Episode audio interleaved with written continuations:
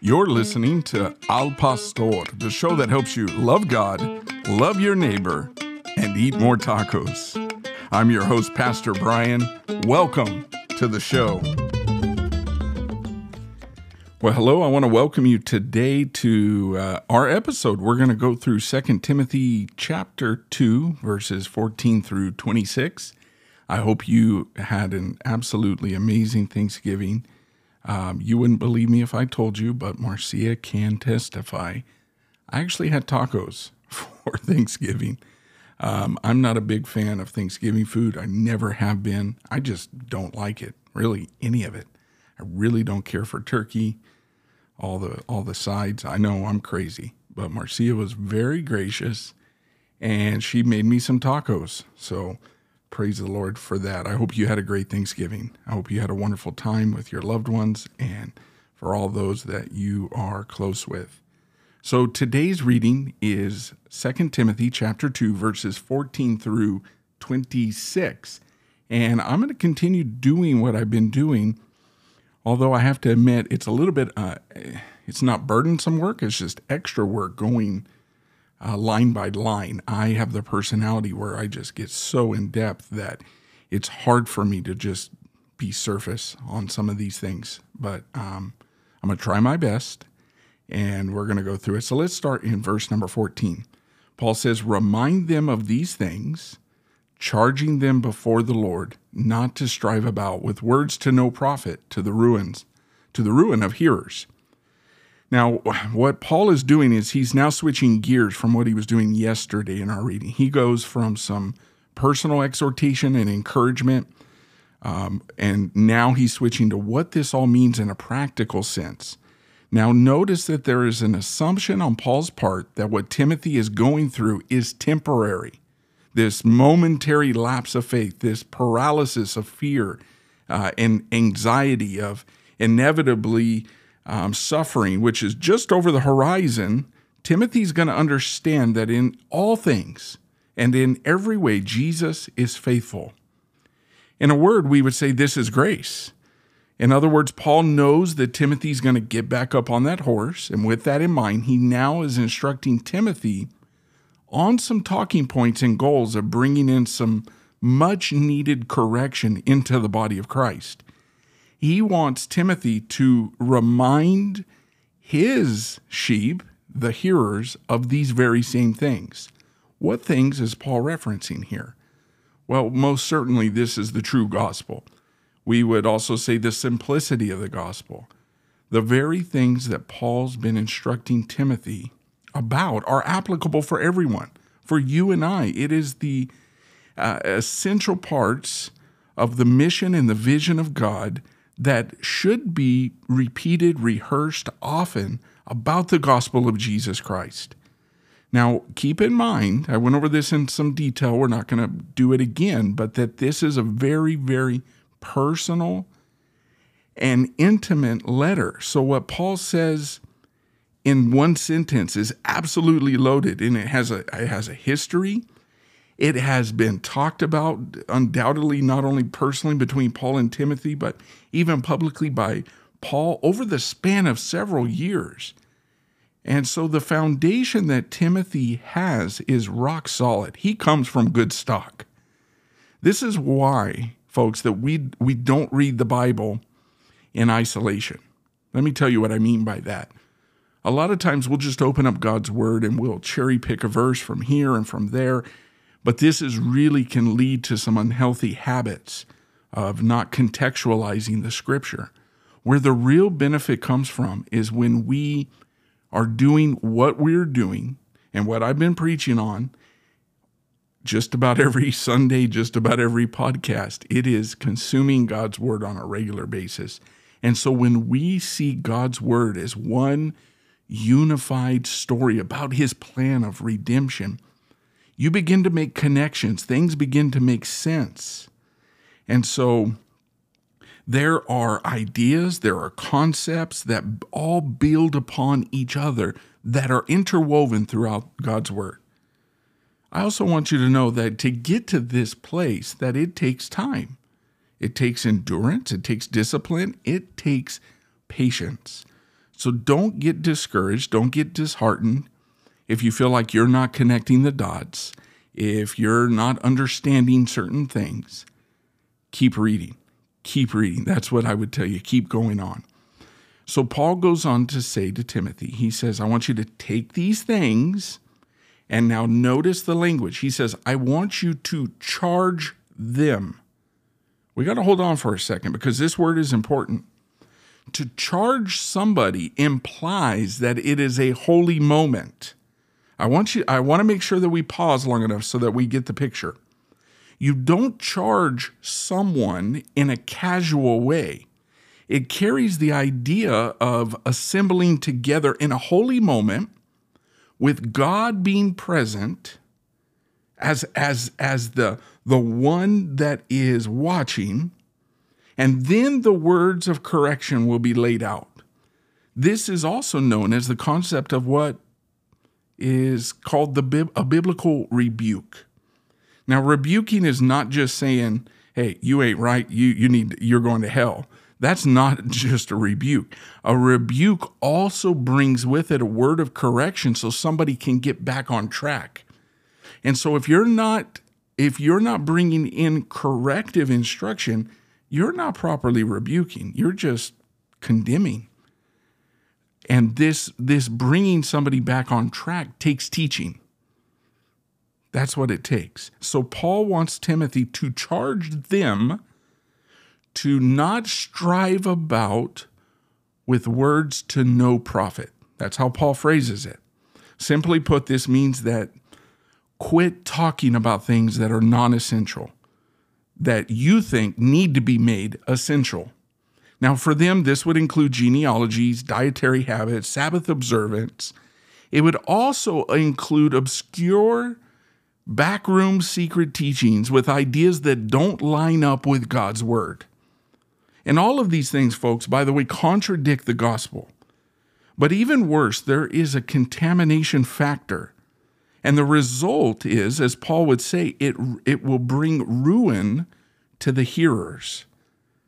I hope this will serve as a reminder to us that what we entertain, what we hear, what we consume is not a trivial matter. Just as God's word is a seed, so are the lies of the world and the enemy. And so the devil, I'm not trying to give him credit, but he is a cunning serpent. And in today's world, he has packaged his lies through every form of media. It's found within the textbooks that our children are learning. It's embedded in the music that you pump through your ear gates. It's saturated in the ideas of drunkenness and sexual immorality, the, the, the normalization of the very things that God hates. Every commercial, every billboard, every 30 second short clip, everywhere we turn, there is a war on God and the gospel that is found within the pages of His Word. This is why we need good seed, the true seed, faithful seed. Simply put, we need more of God's Word in our lives. And so this sets up verse number 15 very well. Listen to this. He says, Be diligent to present yourself approved to God, a worker who does not need to be ashamed, rightly dividing the word of truth. And so, in order for Timothy to take a stand, to combat, to refute, to get people back on the path that leads to eternal life, it's going to take some serious work that can only be done through the study of God's Word. It's going to take diligent study, prayer, it's going to take sound teaching. Timothy's call is to be diligent. That means to be zealous, to be eager. It means to do your best. This is what the, the original Greek word of diligent means. And then he goes on, he says, to present oneself to be approved by God. Think about that phrase to present yourself to be approved. That means that there will be an exam, there will be an audit or a test.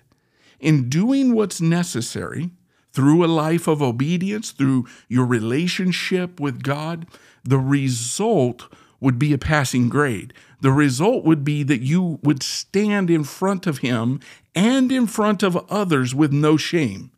You won't be ashamed of Jesus. You won't be ashamed of his word or what anyone else says or thinks about you.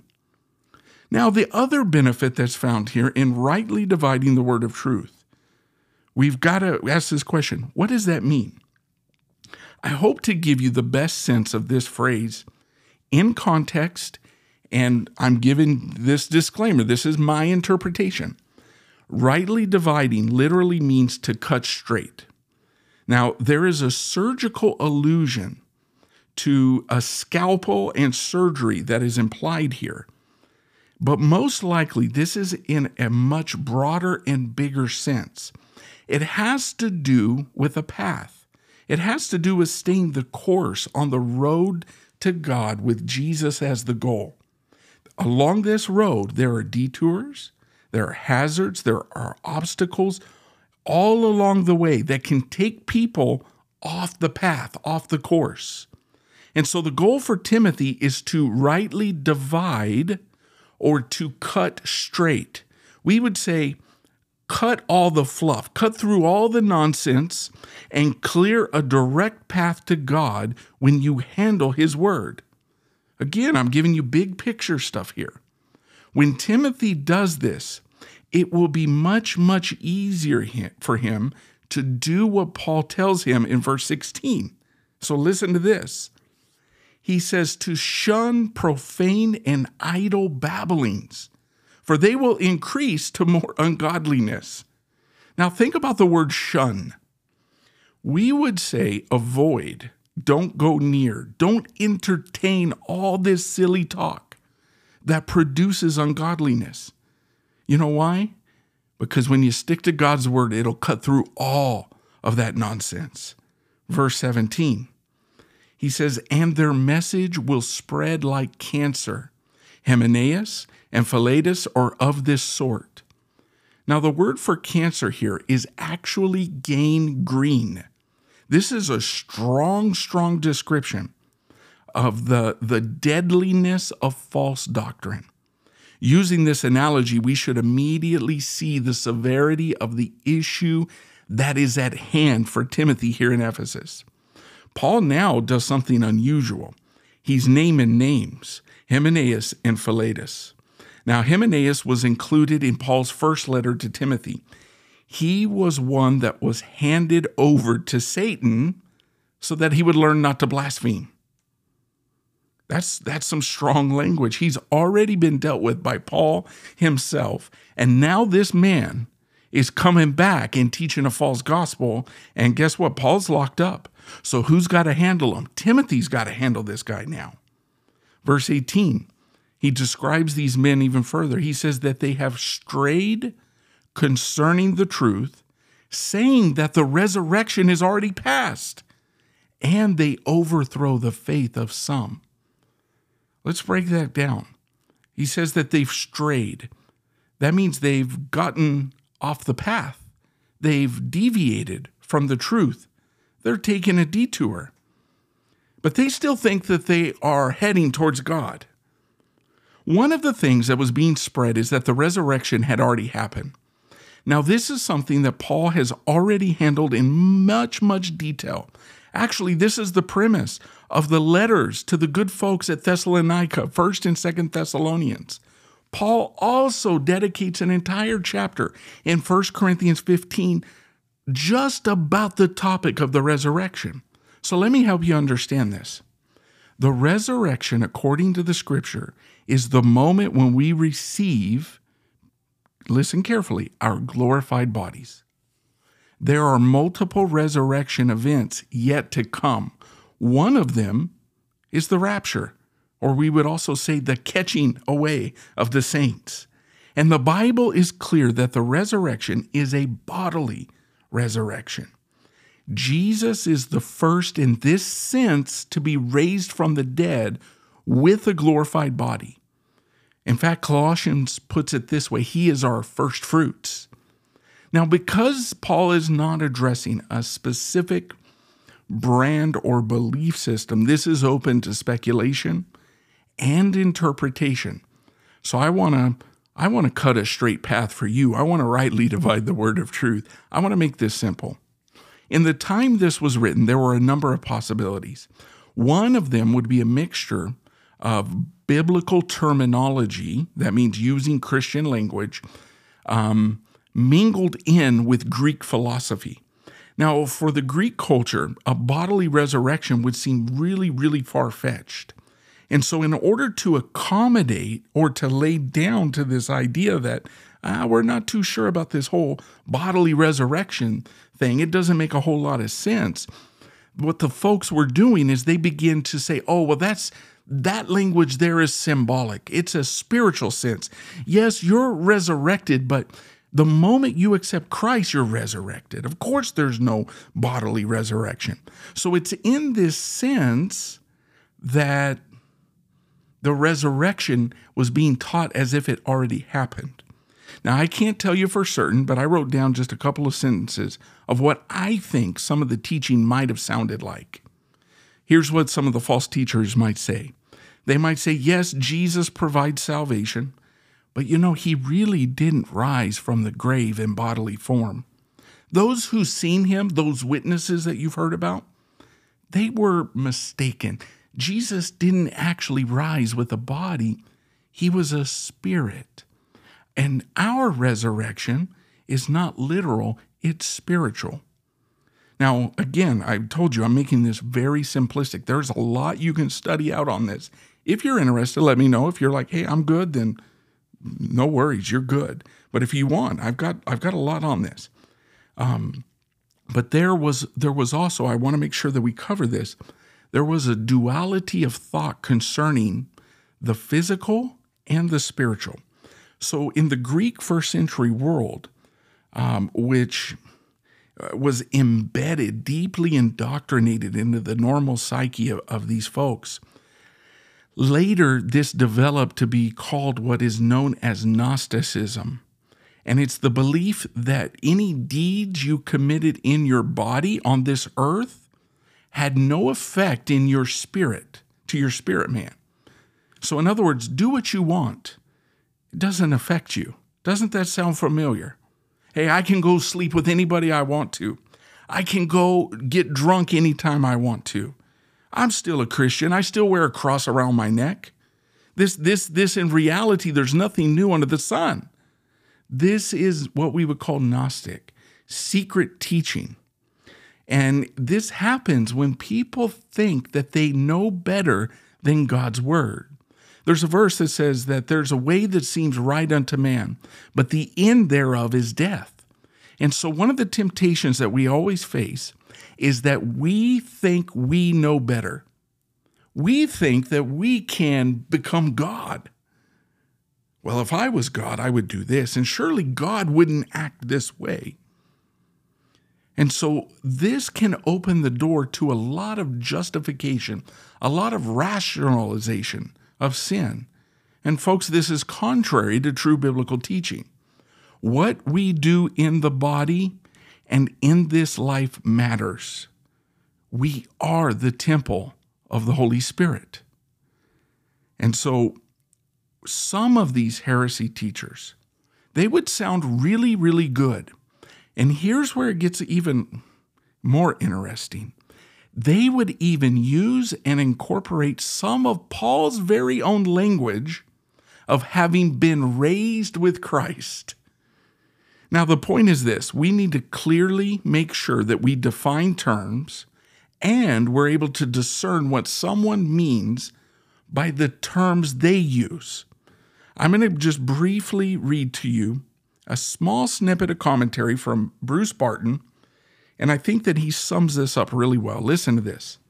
He says cults often find a hearing by using familiar language, quoting the Bible, or appearing to agree with the teaching of the Christian church. To the casual or uninformed listener, they seem to be headed for truth, but they swerve and miss it at the last moment. Scriptures are taken out of context and are used to prove their points, though the biblical phrases used have nothing to do with the teaching they are promoting.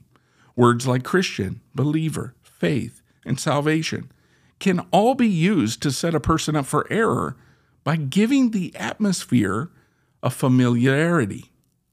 The primary weapons, listen to this now, the primary weapons against such attacks are not the accumulation of exhausted knowledge on every cult.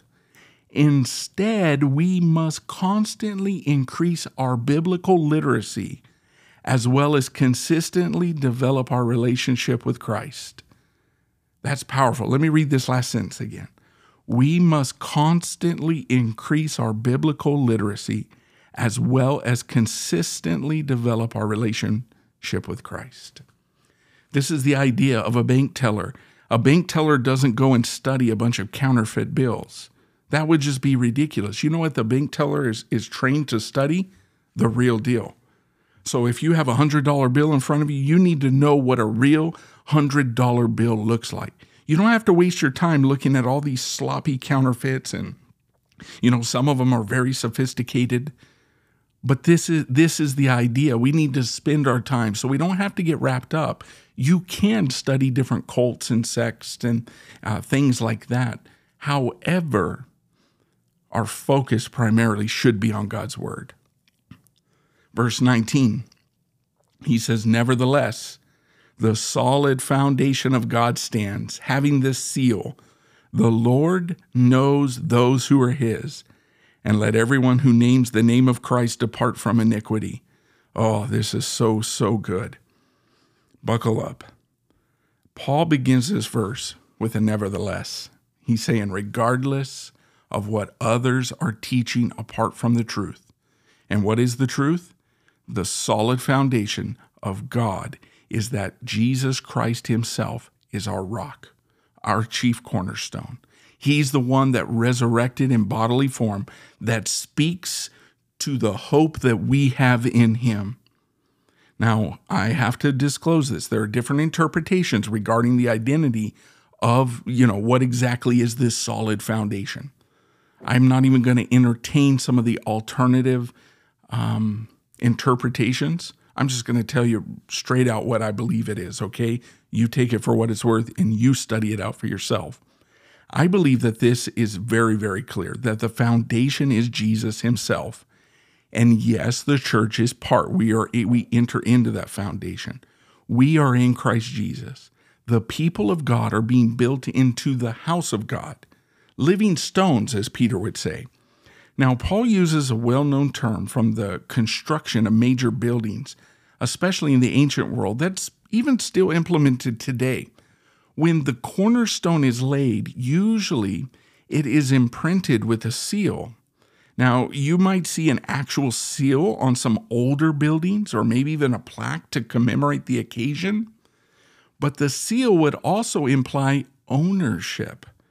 I think it's abundantly clear, and in fact proves that the foundation, of course, is Jesus, and we're built on that solid rock. Now, I want us to notice what is written on this seal because this is important. I think you're going to like this. It says that the Lord knows those who are his. Let everyone who names the name of Christ depart from iniquity.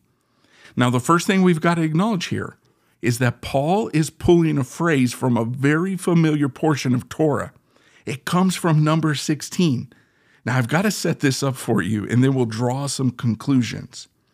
Remember when Israel was in the wilderness, the people had been grumbling, they'd been complaining.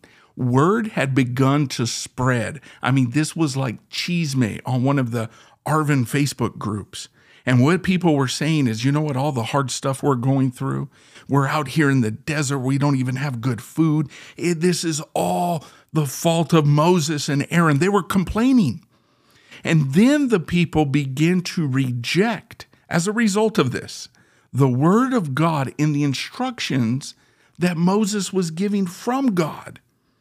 And so they, they begin to rationalize according to their own wisdom, which is apart from God. And you know what? I don't think we need to follow what Moses is saying.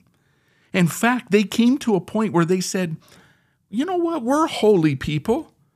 But guess what? Their holiness wasn't based on God's way, it was based on what they saw in their own eyes, their own path. It wasn't the straight path. Now, here's what happened 250 of the top leaders gathered together and they said, We're going to come against Moses and Aaron. Now, with this in mind, let me read you two short verses out of Numbers. This is found in Numbers 16, 4 through 5. And you're gonna you're gonna like this. It says, So when Moses heard it, all the stuff they had been doing, all the all the you know, in Arvin we'd say all the masa they were talking, right? He fell on his face. And he spoke to Korah and all his company, saying, Listen carefully. Tomorrow morning, the Lord will show who is his and who is holy and who will cause him to come near him. The one whom he chooses, he will cause to come near him. Now, if you're if you're not familiar with this story, I encourage you go through and read all of number 16. It's great. But in essence, here's what Moses was saying. He's saying, "All right, guys, if you think you're holy, if you think you're righteous on your own, apart from God's word, apart from what I've been teaching, then go ahead, prove it. He's like, tomorrow will come and you'll have an opportunity to show your holiness. Now, understand, folks, that without holiness, no one can approach the Lord. In fact, in Hebrews, it says that. And it says that our Lord is a consuming fire. Now, to just to summarize this chapter, and then we'll get back into Timothy. The next morning, the sons of Korah presented themselves before Moses. Now, please understand, they had time to think about this. They got to sleep on it, right? Moses had said, listen to this now. Moses had charged them. Very interesting. The same thing Paul wants Timothy to do. So, after having a night to think about it, with resolve, they showed up in what they thought was going to be a showdown with Moses. But you know what? It wasn't Moses they were coming against, it was God. And the Bible says that the earth opened up and swallowed them and their households. Now, here's the key to what Moses said. He said, The Lord will show who is his. And this is the phrase that Paul told Timothy this is exactly what Timothy needed to hear. And so, what do you think Timothy took from that? Timothy is facing some folks that are coming against him, that are threatening him, that are trying to achieve the path to the Lord in their own eyes. Paul's telling Timothy, he's saying, Look, man, preach the word. Don't back down. The Lord is going to sort all this out. And there is coming a day of judgment just as it was typified by uh, the Lord opening up the ground and swallowing up the sons of Korah, the Lord knows who are his. So, Timothy, make sure you tell them to repent. Make sure you tell them to turn away from their iniquity, charge them. But also, Timothy, you are not to take part in what they're teaching. You need to stand firm. Verse 20 Paul now changes his metaphor from a building, from building a house, to now what's inside the house. So let's read this. He says, But in a great house there are not only vessels of gold and silver, but also of wood and clay, some for honor and some for dishonor. Now I want you to think about this. If you had somebody special over for dinner, and you pull out what some people would call the fine china, right? Like if, if they're special, you're going to pull out the best plates, the best silverware. Now, normally you wouldn't eat with these. What would you normally use? Just your, your, your normal everyday utensils. For them, that would be like wood or clay. Now, imagine if somebody important really was coming over. Let's say it was the president. Joe Biden's knocking on your door. Now, I already know. See how I get you? Some of you say, well, I wouldn't open the door if it was Joe Biden. I'm teasing. But let's say he shows up and you're like, well, hello, Mr. President. I'm going to serve you some food on a paper plate. You know what you've just done? You've dishonored him. that would be dishonorable, wouldn't it? Here's the point within the house of God, which, by the way, are also the people of God, everyone has a role. Everyone is a vessel. Some are used for honor, some are used for dishonor. Now, this is the false teaching that's occurring under the umbrella of the people of God or under the umbrella, quote unquote, air quotes, Christianity, the dishonor is the dishonoring of the gospel of what Jesus accomplished on our behalf. So, with this in mind now, let's read verse 21. He says, Therefore, if anyone cleanses himself from the latter, he will be a vessel for honor, sanctified and useful for the master, prepared for every good work. I don't know about you, but I see grace written all over this. I mean, do you see grace? Do you see the reconciliation in this? It is an opportunity for these folks to turn away from what is dishonorable, to turn away from like serving with just these paper plates. This is the false teaching. To repent. What a what a gracious thing to do, Timothy, to be able to tell these folks to repent. You know, today people get upset when they hear the word repent because everybody thinks that they're so lovely and that they're so wonderful and that they're so pious and righteous. And so when they hear repent, a wall goes up. But in reality, the most gracious thing that can be afforded to us is an opportunity to repent and to be cleansed. And then notice what Paul says. He says, if you do that, if you do what? If you if you repent, you will be cleansed and you'll be useful for the master. Wow. Verse 22. Now the focus is off these knuckleheads. It's back on Timothy. So notice what Paul says. He says, Flee youthful lusts, pursue righteousness, faith, love, peace with those who call on the Lord out of a pure heart. Now remember how well Paul knows Timothy. They've got a history. They've spent a lot of time together. Now, youthful lust can cover a wide variety of things. And I, for one, can't even begin to speculate. Does Paul have a particular youthful lust in mind? Does he know Timothy really well, or is he speaking in general? And to be honest with you guys, I don't know. But the youthful lust can be a number of things. It could be the pursuit of pleasure, sexual and worldly. It could be the attraction to the ego. It could be the affinity to being popular, to being well liked. All of these things can come under youthful lust. But here's what Paul says He says, flee them, pursue righteousness, faith, love, peace with those who call on the Lord out of a pure heart. Here's the application when you are pursuing God, God will put people in your path that are like-minded. Now also, in the in the reverse, when you're not pursuing God, you will also attract those same like-minded people. But here's what happens oftentimes. Let's say you make a decision to go after God with all your heart, like what as Paul says here, like who call on the name of the Lord out of a pure heart. You are going to have some change in the dynamics of your relationships. Now, if you have friends, and I hate to even say this, even among the body of Christ, if you have friends that are not pursuing God with a pure heart, you're going to you're going to notice some tension that can build up in that relationship.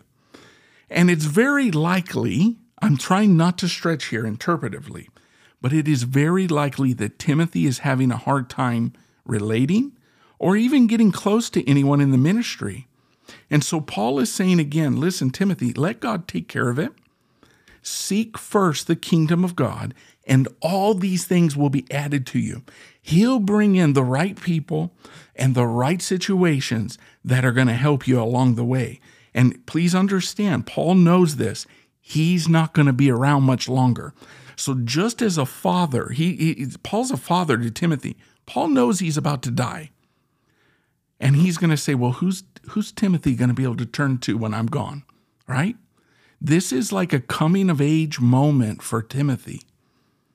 Verse 23. He says, "Avoid foolish and ignorant disputes, knowing that they generate strife." Boy, that'll preach today. What's a foolish? How do you classify a foolish and ignorant dispute? That would be trying to argue for the sake of arguing when when when neither of you have the intention of really learning. So let's say that I got invited to a debate and I was to debate the merits of same sex marriage or the use of gender pronouns today.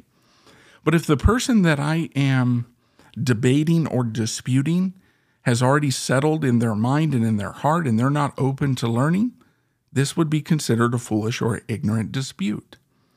And so Paul says, understand this is only going to generate strife. There's no winners or losers here. It's only a losing side. Now, on the reverse of that, if someone came and they said, Hey, can you explain to me what the Bible actually says about a variety of topics adultery, homosexuality, abortion, whatever, all these hot button issues, right? And they had a genuine curiosity and they were willing to put in the time and learn. That's not what Paul's talking about here. So I hope you understand what he's saying. And here's the reason when you begin to generate strife, this provides an opportunity for the flesh. Okay? And verse 24 says, and this and a servant of the Lord must not quarrel. What is quarreling? Quarreling is when we cross that line into the flesh. But he says that we must be gentle to all. What is what is one of the fruits of the spirit, folks? Right? Love, joy, peace, kindness, gentleness, right? Self-control.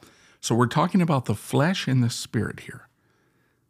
So if you're going to enter into things just because, you know, you like to get all worked up or you're attracted to drama or whatever it is, don't do it. Don't do it. Be gentle. This is what it means. You got to be gentle. able, and notice the next part able to teach, able to teach. And believe me, how do we frame that in our society today? Wow. And patient. I believe me, I need more patience in my life, folks. And then he says in humility, but notice this part correcting those who are in opposition. Correcting those who are in opposition? Boy, that, that's pretty strong right there. That means setting them back on the path. That involves exhortation, that involves charging, that involves rebuke. And then he says, if, here's the benefit, if God perhaps will grant them repentance. Now, Paul's saying, I can't, I can't tell you. I mean, these guys have gone pretty far. Maybe God will let, allow them to repent so that they may know what? What, what is it that Paul wants them to know? Ah, see, you're getting it the truth. And where do we find truth, folks? It's found in God's word. Jesus said in, in John 17, He said, Lord, sanctify them by truth. Your word is truth. Jesus Himself is truth, but you can't find out who Jesus is unless you read His word. And then notice verse 26 that they may come to their senses. Holy cow, that's a that's a that means like literally it means so that they can sober up, right? They they need to wake up. They need to sober up. It's as if they are in a drunken stupor. Paul would say it like this in Galatians Who has bewitched you? Come to your senses. Escape the snare of the devil. What's a snare? That's like a trap. Think of a bear trap. You're out in the woods and you accidentally step in a bear trap, and now you're caught in it, and nobody's there to help you. And you've been crying out, like, hello, hello, help. I mean, you know, this is what it is. This is what the devil does. Escape the snare of the devil, having been taken captive. They're now a prisoner on a chain to do what? To do his will. Listen, guys, this is serious business and this is serious talk here in Timothy. I don't know how long I've gone. I'm not going to worry about it. I hope you guys are blessed. Hey, listen, if you've got any questions, any concerns, you're like, "Pastor, can you can you just hit on this one verse or this or that?" Listen, you guys know this this is this is what I do. I love it.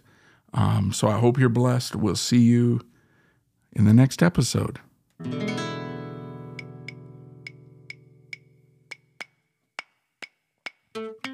Thank you for listening to Al Pastor with Brian Overturf. If you found value in this, please subscribe and get updates. Most places podcasts are available.